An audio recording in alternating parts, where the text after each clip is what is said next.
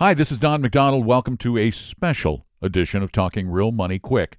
I call this the Putting Things in Perspective edition because this week has been one of those bad weeks for stocks, not just in the U.S., but around the planet.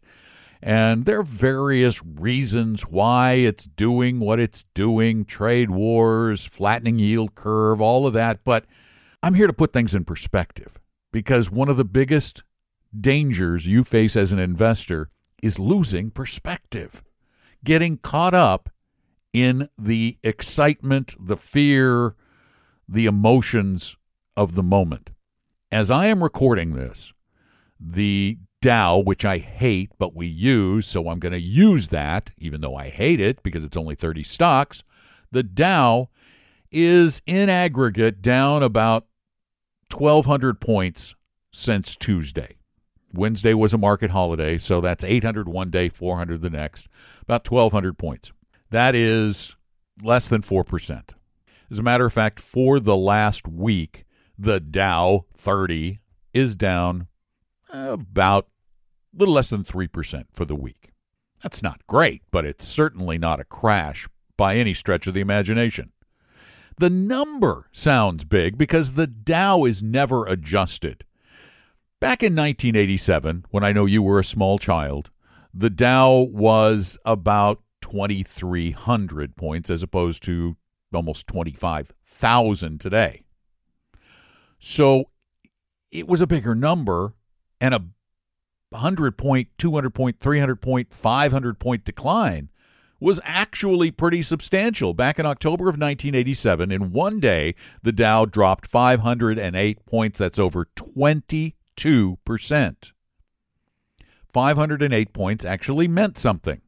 Today, 508 points is, you know, less than a couple of percent.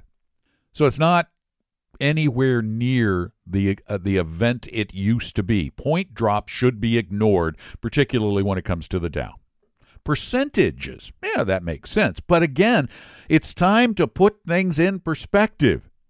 If you're a real investor, if you're invested in the portfolio that is right for your risk tolerance, if you have planned and created the right portfolio for you, you got just the right amount of globally diversified stocks and the right amount of bonds so that you are in the area that uh, where you're comfortable with the typical declines for that type of portfolio, then all of this should be a non event.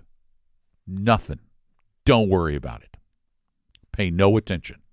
In other words, if you're a real investor, there's no reason to pay any attention, and I don't even need to do this for you guys, hopefully. It's the rest that I'm addressing if you don't have this plan, if you don't know your both your need for risk and your tolerance for risk, then you need to find that out. And go to talkingrealmoney.com. We've got a free risk quiz there. R I S Q U I Z, of course. That's my branding. Take the risk quiz. Find out. It's free and there's no obligation. You don't have to buy anything. You're not going to get sold anything. Just take it. Find out. And then build the portfolio based on that level of risk. If you can take a loss of half your portfolio, well, then maybe you can be 100% in broadly diversified equities. Never should you be in an individual stock. And then the number declines from there. And then build the right portfolio and then leave it alone and only rebalance or uh, change it when your need for or tolerance of risk changes down the road. Ignore the noise. Stock markets go up, they go down, they go wild because that is the price you pay for the added returns. And before I let this tiny little episode go, I also want to talk once more about cryptocurrencies, the investment that isn't an investment, like so many investments. I was reading some silly article recently about binary options and how it's an investment, although somewhere deep in the article, the woman who wrote it did say, well, it's kind of like gambling. No, it's not kind of like gambling. It is gambling.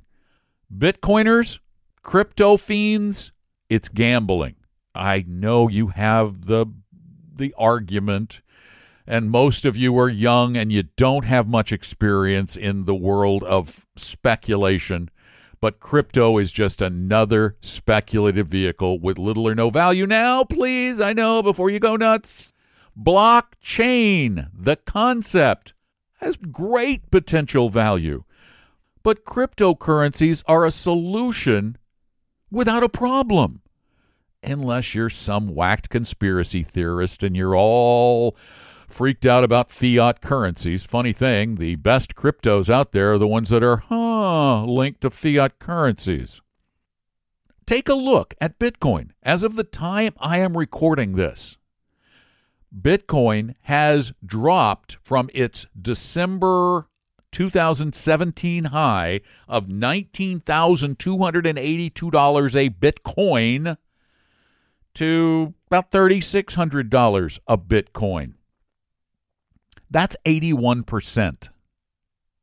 Investments don't lose 81%. Gambling vehicles lose 81%. Individual stocks can lose 81%, but I've never said an individual stock is an investment. An individual stock is a speculation.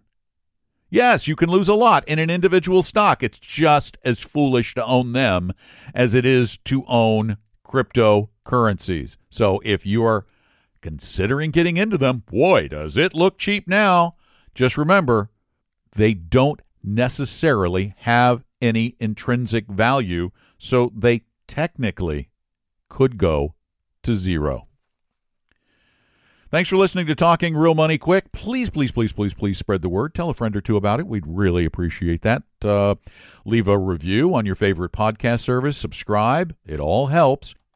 And remember, the clearinghouse for all the real investing information you could possibly want, and all of our other websites and the like, uh, and the risk quiz and all of that is talkingrealmoney.com. Talkingrealmoney.com. Oh, and one last very personal note.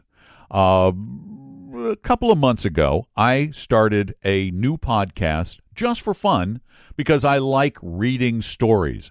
And it is a hobby. It's purely a hobby. It's not designed to make me any money.